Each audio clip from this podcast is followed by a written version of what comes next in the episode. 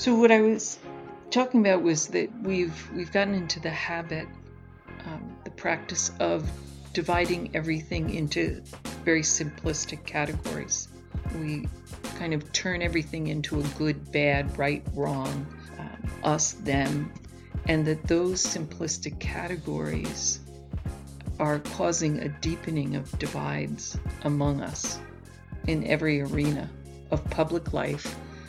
And my guess would be also in, in family life and and that those those simplistic categories as they become more and more rigid, we're just going to continue to see the divides become stronger and stronger.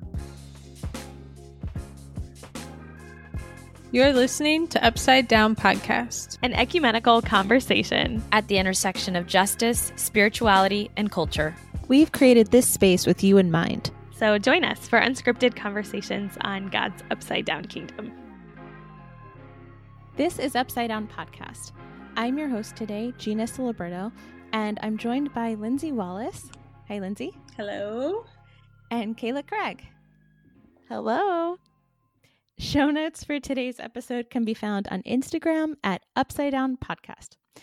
This show is currently 100% listener funded, and if you'd like to throw a couple of bucks our way to help keep this podcast free and free of ads, please visit patreon.com slash upside down podcast or upsidedownpodcast.com and click give in the upper right hand corner. We appreciate every dollar. It really helps us record and have these conversations.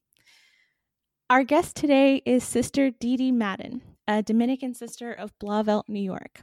Sister Dee is a psychotherapist, a farm manager, and the justice promoter for a collaboration of six Dominican congregations in New York and New Jersey, which means that she coordinates efforts in justice, peace, and integrity of creation uh, uh, to enable sisters to speak with a stronger voice on critical local, national, and international social justice issues and she's also completed, which I learned today, uh, the New York City Marathon and a was it triathlon or a bike race? I did not know that you were an athlete, but this this is great. Um, she currently works on Harmony Farm in Goshen, New York. Sister Dee Dee, I'm so grateful that you're with us. Thank you, Gina. I'm really thrilled to be here. Looking forward to our conversation.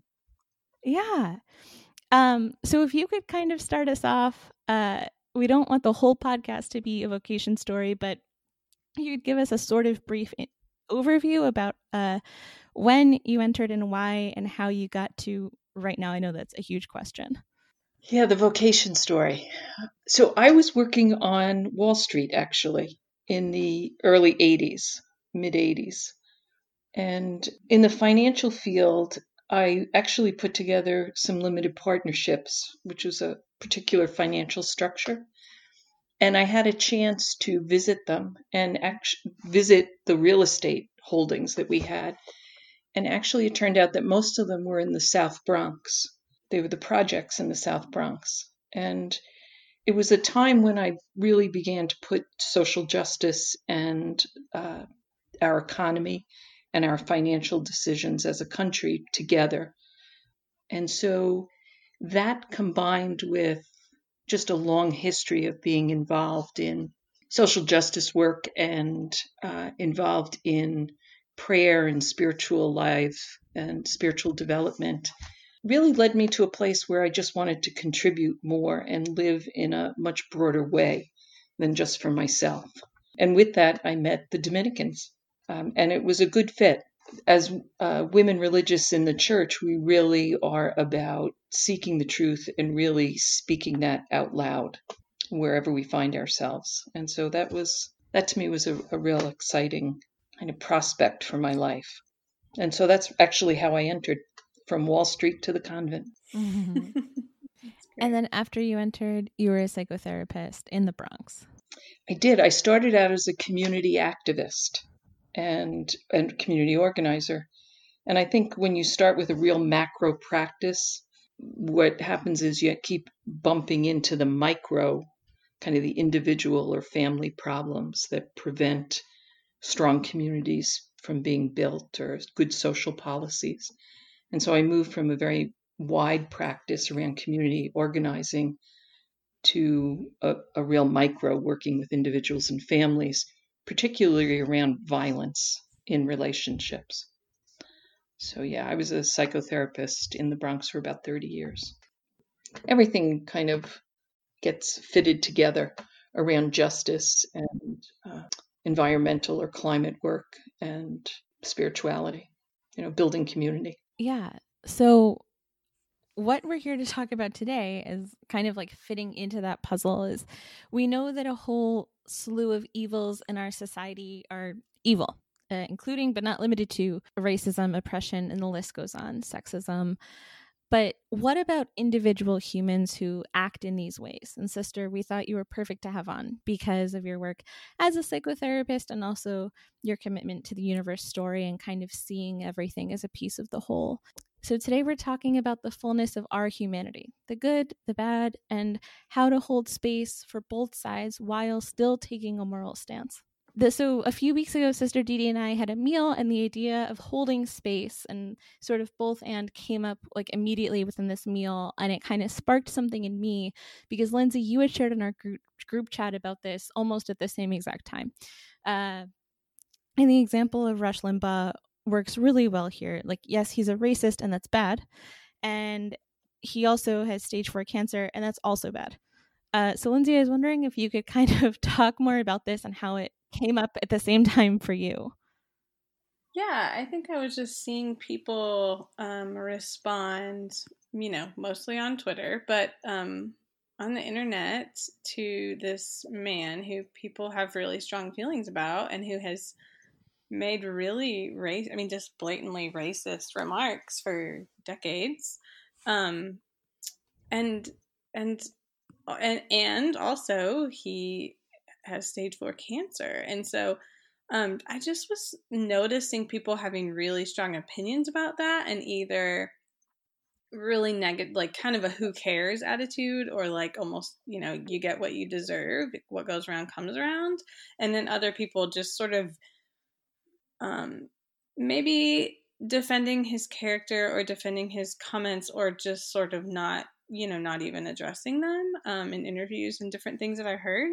And yeah i guess i just was sort of struck by our inability as a society to hold space for the fullness of our humanity right? So like he is racist and he's dying and both of those things suck.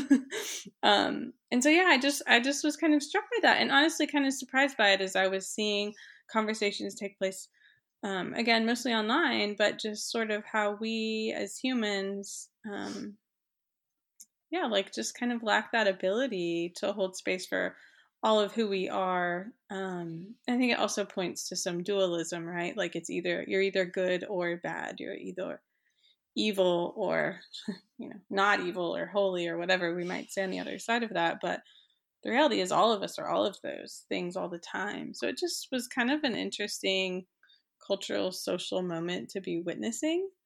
Um yeah which kind of led to this conversation here.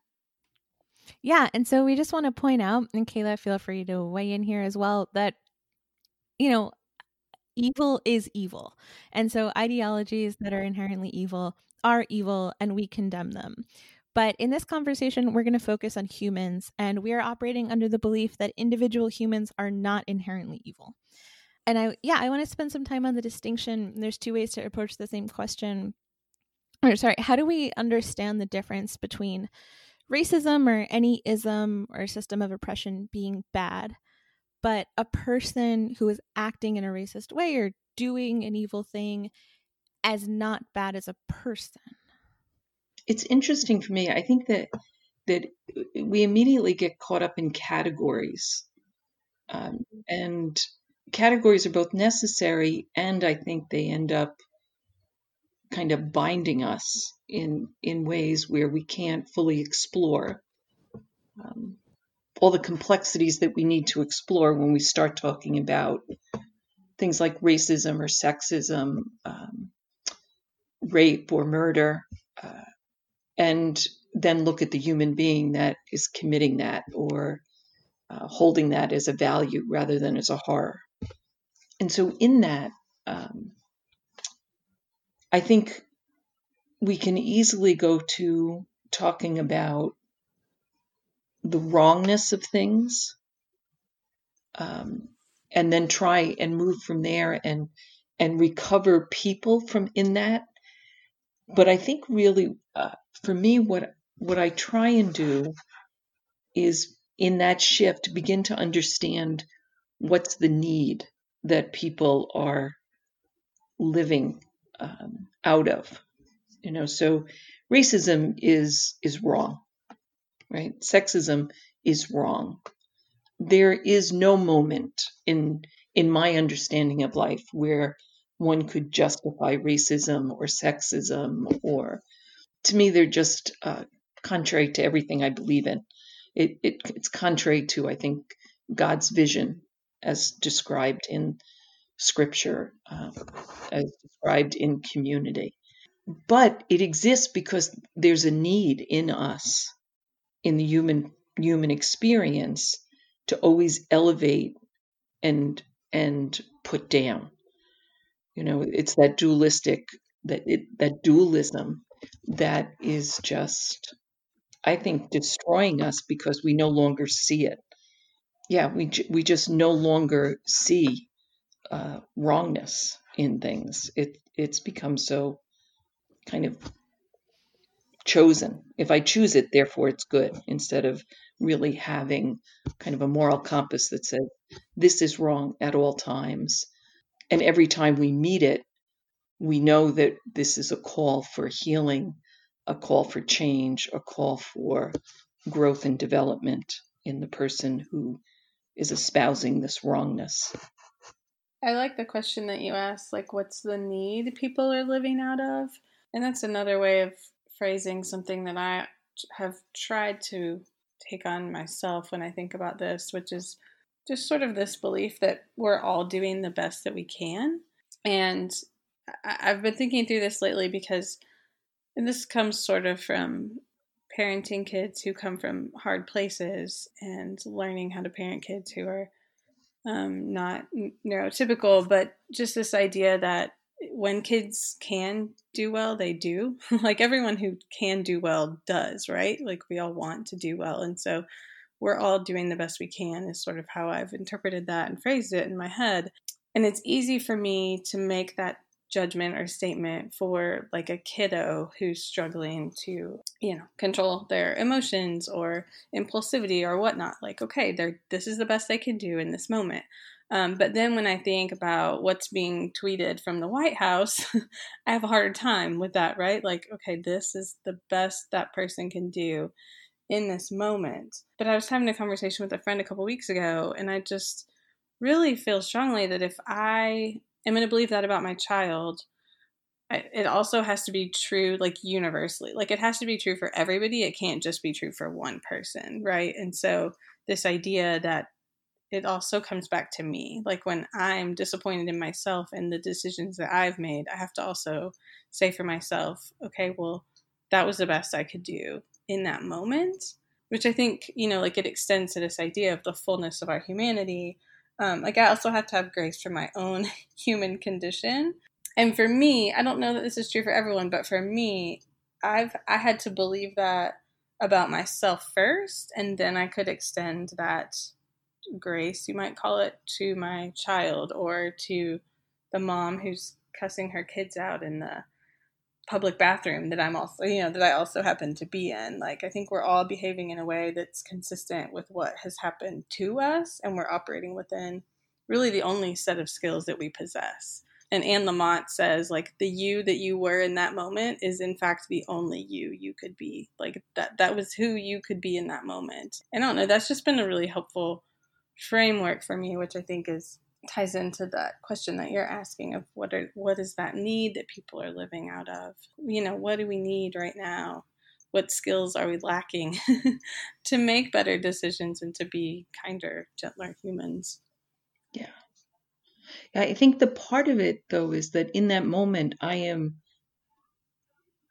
the best I can be or doing the best I can in this moment. And I I not only believe that, I think it's a source of of both my capacity for compassion and empathy the source for all of our compassion and empathy. Where I think the place of challenge is, is that when you're not in that moment, what are you choosing to do then to build your capacity for love, to build your capacity for for forgiveness, to build your capacity to learn a new way of being. Yeah. So I think we're always the best we can be in the moment, but when we're not in that moment, how responsible are we being to the common good, to the community at large, in developing our capacities, however they're called for? Mm-hmm. Yeah. Yeah, I think we had an episode earlier this season and it was called It's Complicated. And so we talked about just sort of what it's like to be a person in the world and um, it more of an external, like the world is super complicated, right? So we used the example of like trying to buy a tomato that's like not also contributing to bad conditions for farm workers or um, global warming or whatever. Like just how complicated it is to buy a tomato, right? That's not inherently bad. Um, but I feel like this conversation is really taking it internally and looking at um, not only the ways that we're complicated internally, but like what you're speaking to, I think, which is what is the work that we need to do in ourselves to be able to fully embrace who we are. Um, and as a precursor for being able to, like you're saying, love the world around us and make decisions for for the common good. Yeah, Sister Dee if you could if you could pick up with what you just said about why this conversation is important and yeah, the way that we're deepening our divides in every arena pretty much. So what I was talking about was that we've we've gotten into the habit um, the practice of dividing everything into very simplistic categories.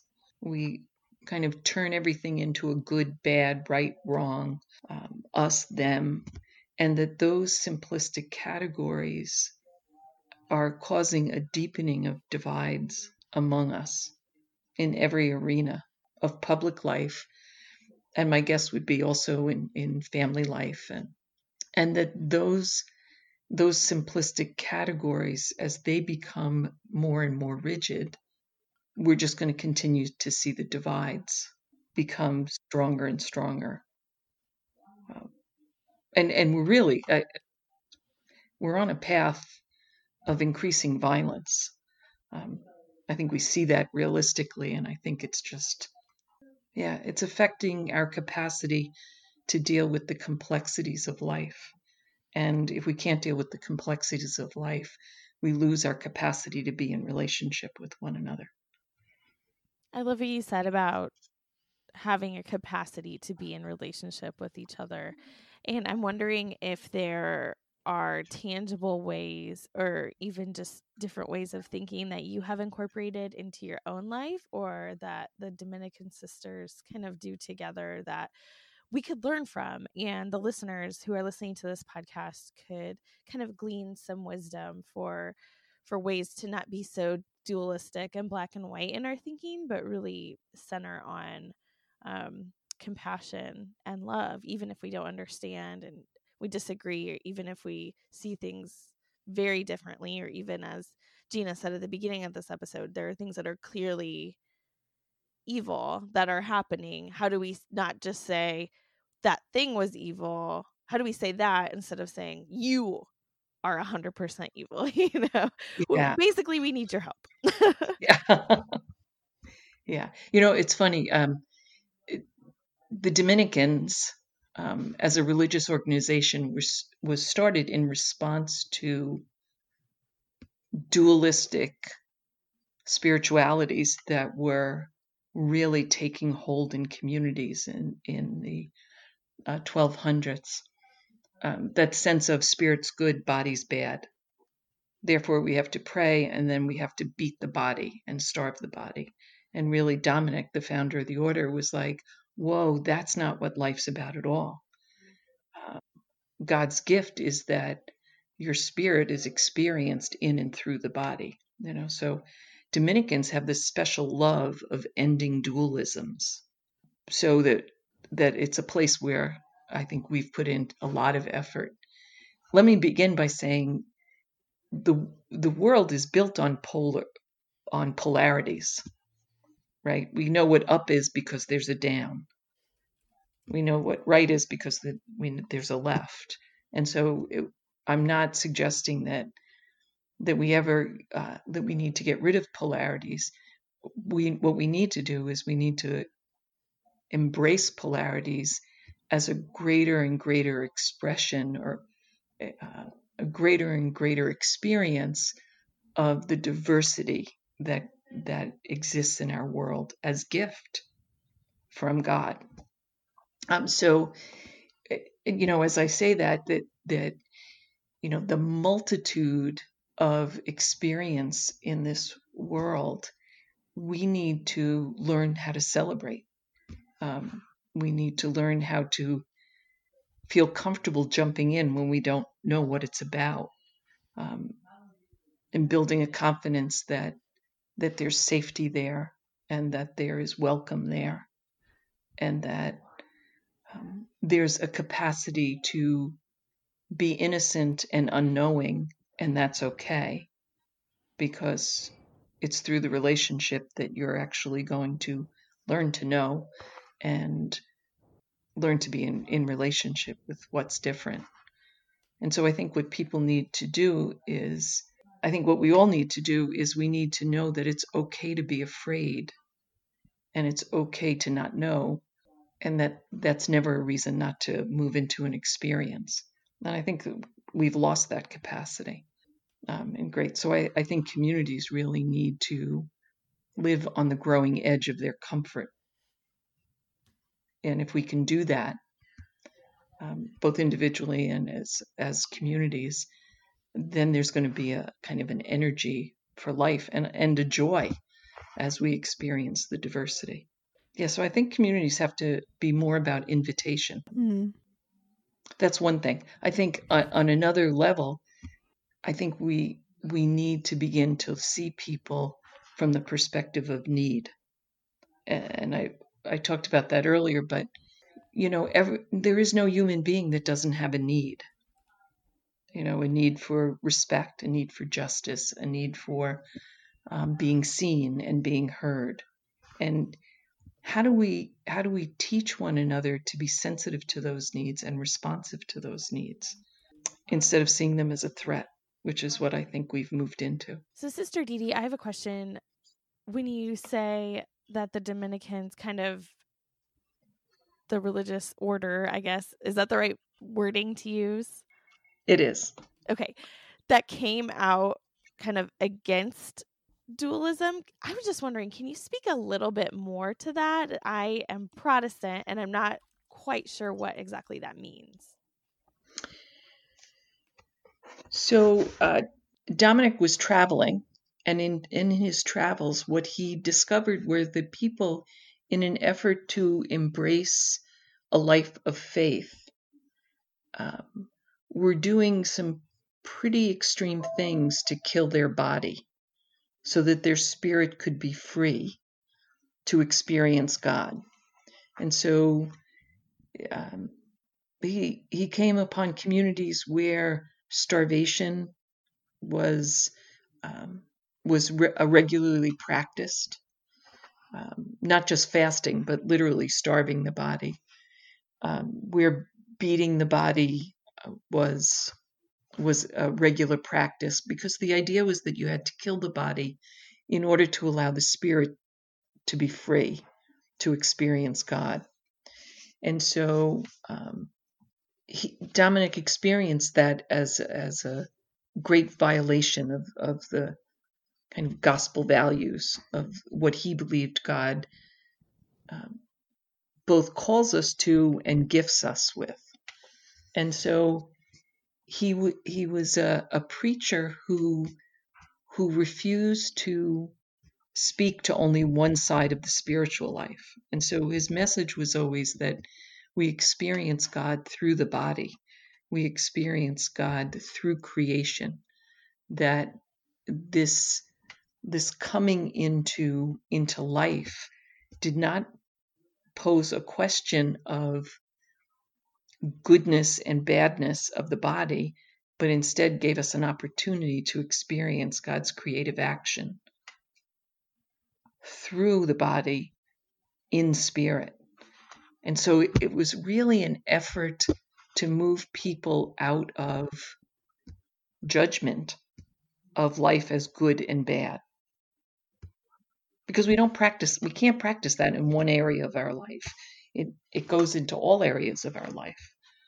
And so dualism is seen as, by Dominicans, is seen as a falling away from the beauty and truthfulness of the incarnation. Hmm. And how would you say that this could be translated to 2020, where we're talking about societies and families that are so divided? And we're, I know I do not look forward to talking to my relatives about not only just politics, but like sometimes the values. Um, even though in fact we're all Catholic and we're literally related by blood. Um, I don't know. How does this translate to now? Well, we can't split first. We can't split the person into into two. We can't say, well, what they think isn't isn't right or is bad, but they are wonderful. That kind of splitting um, pulls creates a distance between us and them. So, so how that translates in today is that I need to meet the person in my family or in in my community um, or wherever I'm find I'm finding myself. I need to meet them and listen to what they're saying, and in that hear their needs, hear their fears, hear their sinfulness, hear their desires, hear and relate to all of that. So it, it calls us to enter into relationship with people fully and not just not just by you know i agree or disagree with their politics i'm related or i'm not related to this person it's kind of like it's an invitation to meet people and not just categorize them but mm. to really deeply listen and see with the eyes of faith who this person is now the problem is most of us don't possess the skills to do that um, you know, and that's that's where it gets really kind of difficult and and challenging and sometimes um, disheartening because we don't have the skills to actually do that. How do you how do we get those skills? Do you think, or what what if you had to name those skills? What would they be, and how do we you know move towards them at least? Um, I think for me, when I enter into those conversations or I go into those places, I have to acknowledge that that I I have fears, first of all, and that I have um, a real desire to be right, and that I don't like to be powerless. And so it's it's it's almost we have to kind of take stock of of where my strengths and where my skills, what my strengths are, and where my kind of pitfalls that I'm gonna I'm gonna meet I have to see that in myself and I have to see that in the other person. So that's a real skill. I think uh, we we need to take time for conversations. We don't do that anymore. And their sustained conversations. Mm-hmm. I think we need to we need to develop our capacity for knowing that uh, people get hurt. People um, are going to be disappointed. There there are going to be tragedies. There and that we can't assure or ensure that that's not going to happen with people. You know, life, like you, you talk about Rush Limbaugh, you know, it's his stance, his political stance, his his conversations are mean spirited and and ugly. Mm-hmm. And the fact that he has cancer is tragic. Mm-hmm. And those two things coexist. And I can both speak strongly against his stances and I can have compassion for his for his illness. So so that that I I think we all need to have the capacity to to be in that both end space. I both absolutely hate your stance politically and what you believe in, and I can also find a, a place of compassion within myself for your fear, for mm-hmm. your hatred, you know, and what that does to you, even though you may not even be aware of it.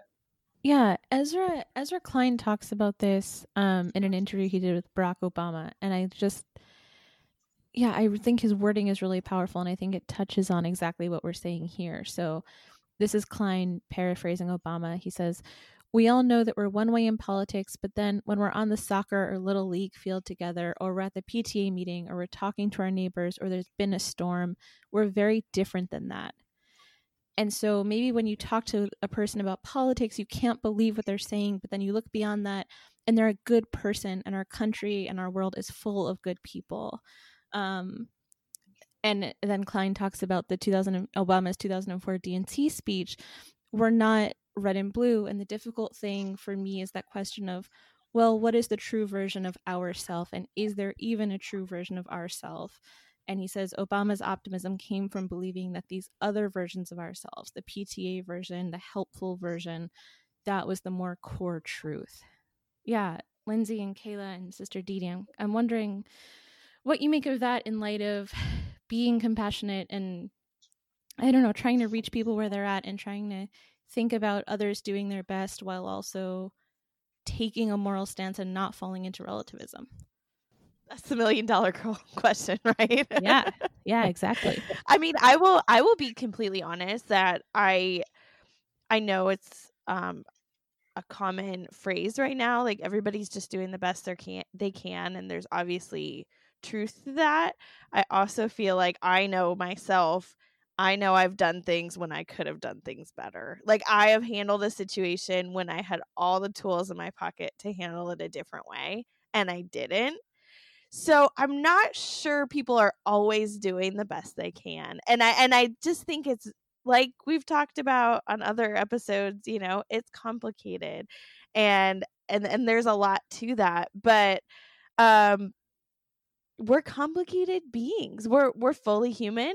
We're spiritual. We we have all of these aspects to us, and so that's why I think we thought it was important to to explore this idea, you know. And and I know people in all different parts of my life, and I know that we don't always see eye to eye on things. I think it's different having different perspectives and not always viewing things the same way is different than somebody actively stepping away from love and toward hate. I th- I think those right. can be two different right. things. You know, uh, I worked for many years doing uh, violence prevention, anger management classes, and I can remember sitting in a class, and there were probably 25, 30 people in the class, and I can remember turning to the social worker next, sitting next to me, and I said to him, You know, it just struck me that um, we're the only two people in this room who have not taken a human life. Yeah. Yeah. Mm. And and I looked around the room and how I knew each of these uh, men and women, um, they were babies emotionally they were abused, um, violated human beings who had nothing growing up. You know, they all grew up in poverty. They pretty much all grew up in violence homes. Um, abuse was was rampant. Drugs were rampant. All those things. And I, you know, how could we you know, as I sat there and and thought about that, I thought, how can I experience these these men and women as just such broken broken people when I know that there were lots of people outside the doors who thought they were animals. And the truth is that they were they were deeply violent human beings and they were deeply broken human beings. And so, how do we? It's not even a question of how do we deal with the complexity.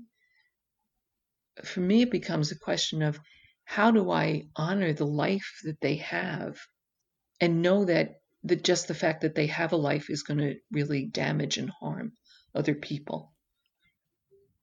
How do I walk around with those conflicting or those two truths kind of pulling at each other? And I think that's that to me is kind of the gospel invitation each day.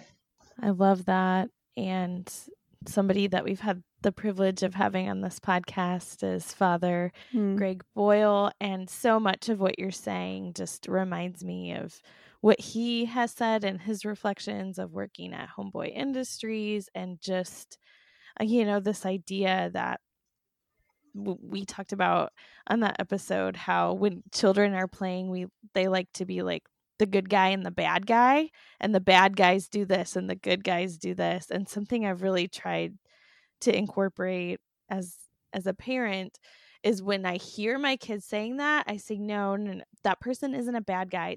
They did a thing that wasn't good but that doesn't mean they're bad. Like we all have the capacity do things that we would label bad you know but that doesn't mean that we at our core are bad like we're all made in the image of god and so i think that's such a good a good reminder as we kind of weigh these tensions.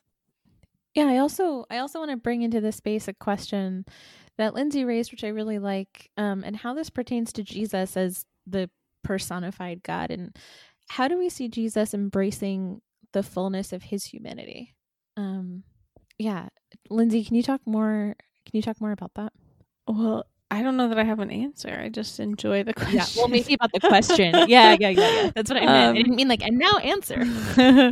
yeah, I, I don't know.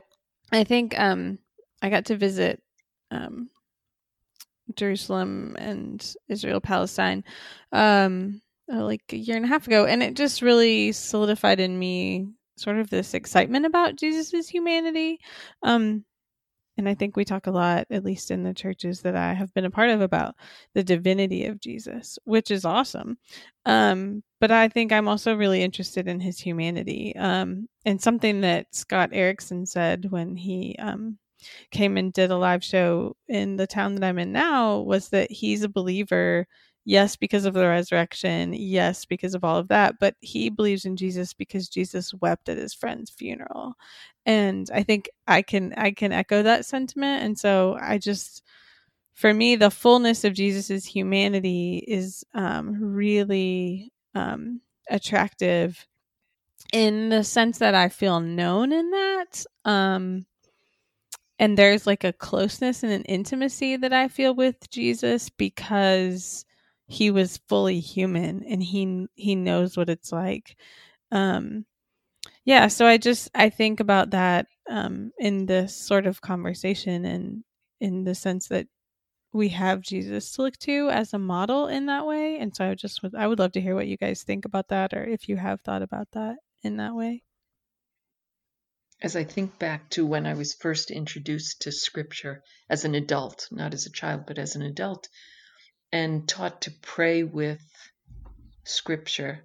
You know, I I was invited to move into the scripture story um, in each of in each of the roles, right, of each of the persons there, including Jesus. You know, I think we all start. Well, I'll, I'll be the you know the bent over woman, but I won't be Jesus in that story. I'll experience that, or I'll experience.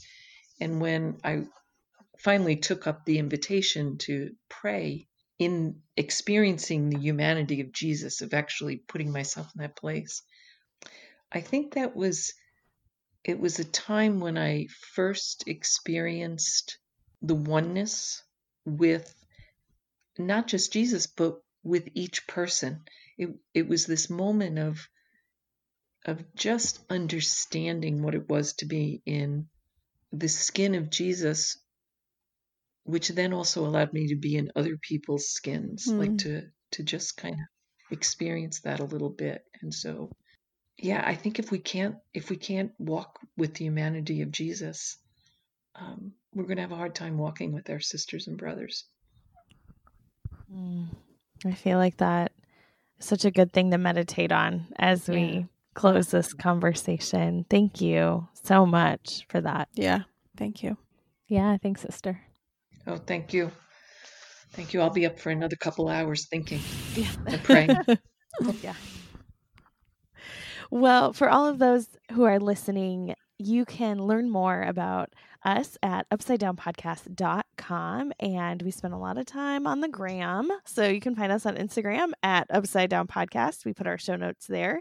You are always welcome to join the Upside Down Together listener group on Facebook. We can process through this episode, bring your questions, bring the resources, the books you're reading, the articles that caught your attention. That's a great place to do it. And we just kind of filter these conversations with the lens of upside down kingdom. So thank you so much for listening, Sister Dee Dee. Thank you so much for joining us and imparting your wisdom. And we will see you all next time on Upside Down Podcast.